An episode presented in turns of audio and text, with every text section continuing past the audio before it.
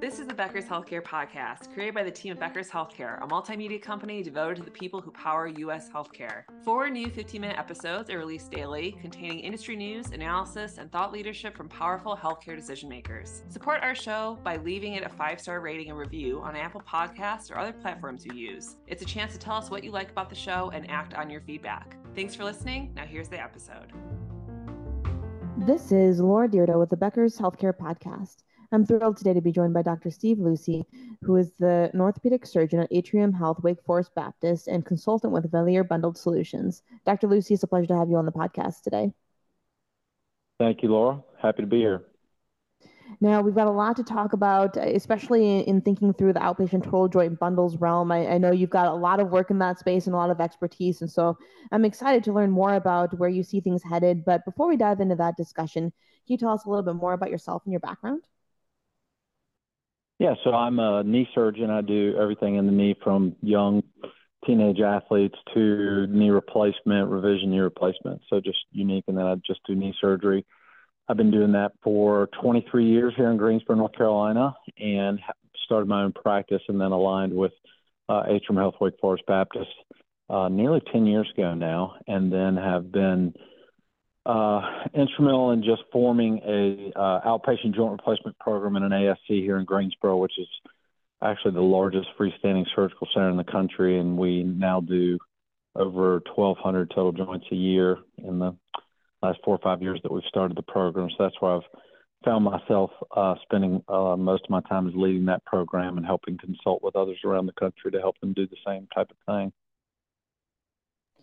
Well, that's fantastic to hear and definitely excited to learn more. So, could you tell us about your experience with outpatient total joint bundles? What's worked well within your program and what lessons have you learned?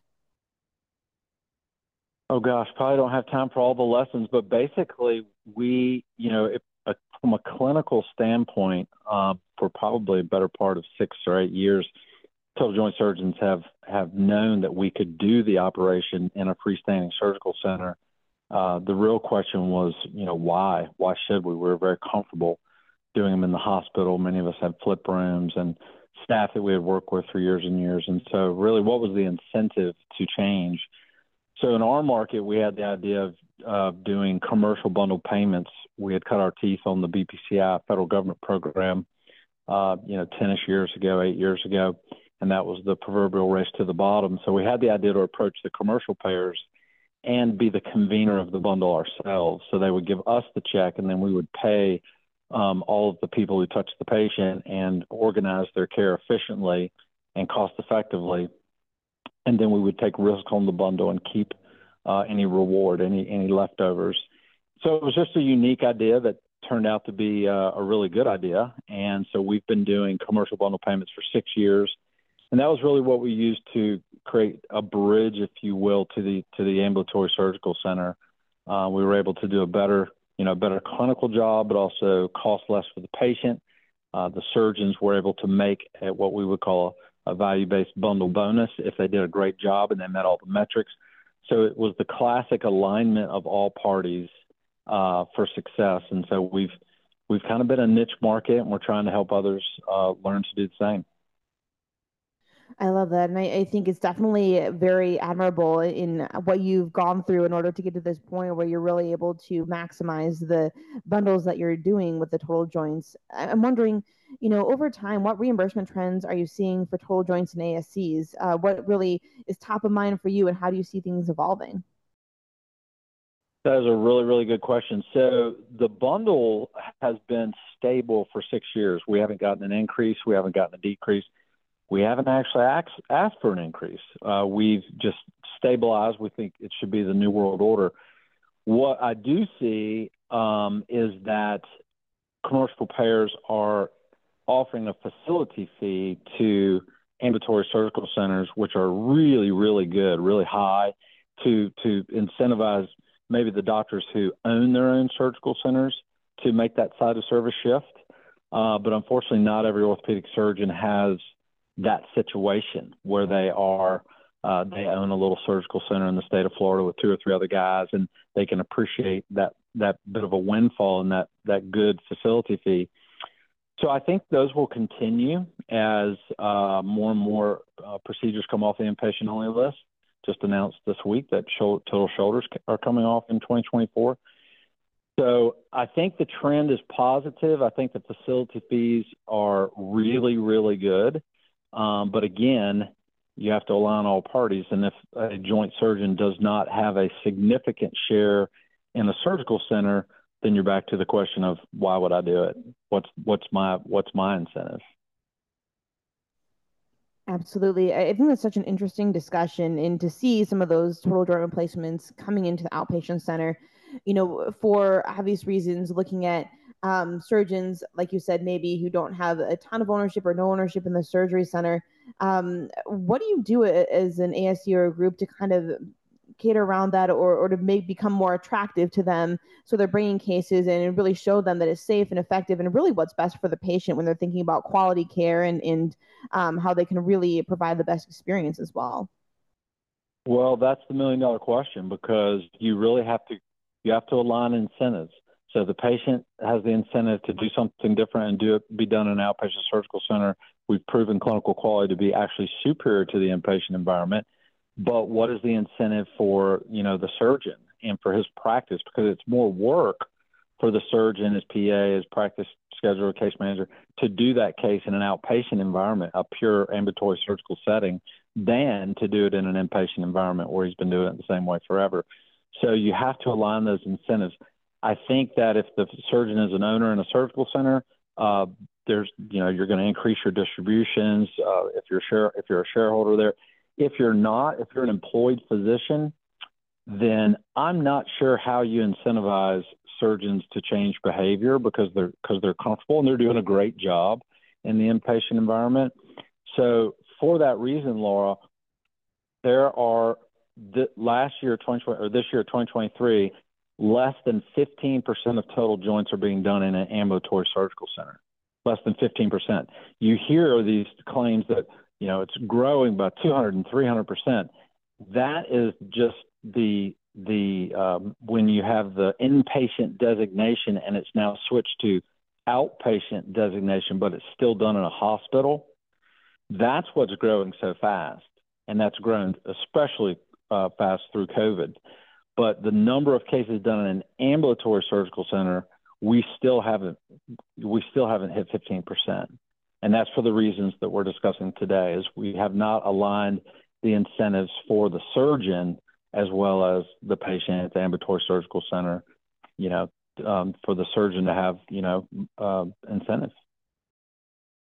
thank you so much for making that distinction. Now, as you mentioned, it's so tough with employed physicians to have those incentive, incentives differentiate just because they're so closely tied to whatever their hospital contract says. But, you know, uh, in shifting gears just a little bit here and looking at those bundle payments, we've talked some about the um, commercial payers. I'm wondering about bundles as well for self insured companies. What are you seeing there? What opportunities? Yeah, I, I think that that is going to be the opportunity of the future because I think, you know, I think they said that the healthcare premiums for employers were going up six and a half percent again um, this year over last year and next year as well. So we kind of have this tsunami coming where healthcare, through the typical fashion of getting a job, they provide, you know, commercial insurance for you. They pay uh, a premium per, employ- per, per employee to do that, and then you have a, a deductible, et cetera, et cetera that that is going to have to change because it's just going to become unaffordable for companies to continue and for patients for people to afford that. So more and more and more we're seeing uh, companies uh, small to large companies uh, just self-insure. Well bundle payments whether it be total joints or any other bundle payment is the perfect mechanism for alignment for the self-insured. They can transparently know what their pricing is. They're happy to pay for high quality low cost uh, providers like like we are in Greensboro, like many others are, where we're at a lower cost and we're very high quality. We have proven uh, data, and so we get more and more and more phone calls um, in our consulting company to say, "Hey, I know y'all are doing a great job with total joints, but can you do uh, carpal tunnels and wrist fractures and clavicle fractures and ankle fractures?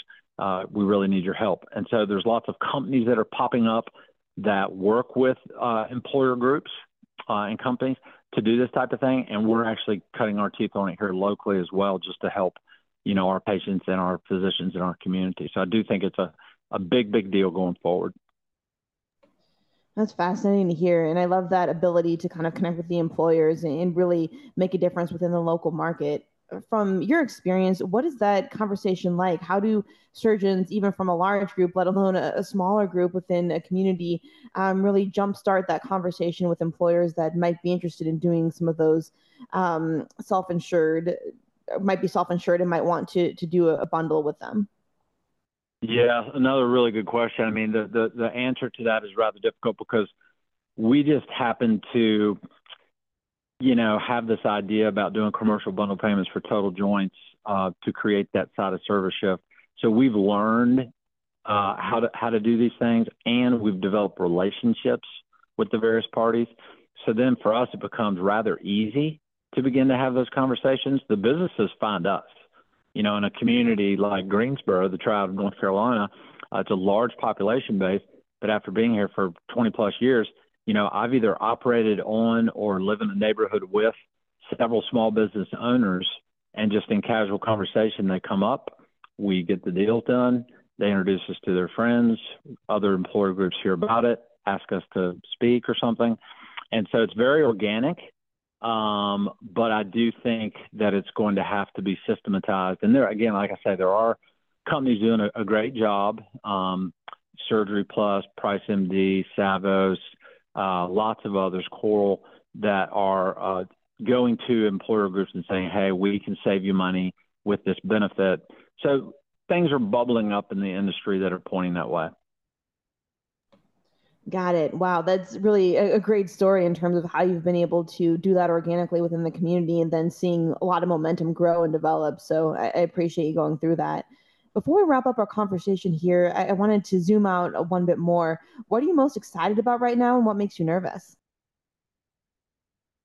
Uh, I guess I'm most excited. Well, first of all, I'm most excited to be a surgeon. I love what I do. I'm thankful that I um, got the training that I did, to have the opportunity to have the training that I did or that I do, and to be doing something for 23 years that I truly feel like I'm, you know, I found something that I'm reasonably good at and I really, really enjoy it. So I'm most excited about being a surgeon. Besides that, I'm very, very excited about the future of value based care because it just makes so much sense and it's so necessary in our country. We have to figure out ways to bring the cost of healthcare down while either keeping the quality the same or or or increasing the quality. And so in my little world of total joints, we've been able to do that. It's been really really fun. And so I think maybe expanding out into more orthopedic procedural bundles. Um, but I enjoy physician leadership. I just I feel like there's something uh, right about it and morally positive about it, and it impacts people, good people, patients, physicians, um, and so that's that's what I'm most excited about. Nervous? Oh gosh, I don't know. I think I'm most nervous about how slow the shift may take to value-based care. That will continue to slog through more commercial payer years. We'll slog through more big hospital, big insurance domination in Washington, and our country will pay you know pay the price for that. Um, so I guess that's what I'm most nervous about. I have a lot of energy to try to change the world, but you can only do so much. And so, you know, I'm hopeful.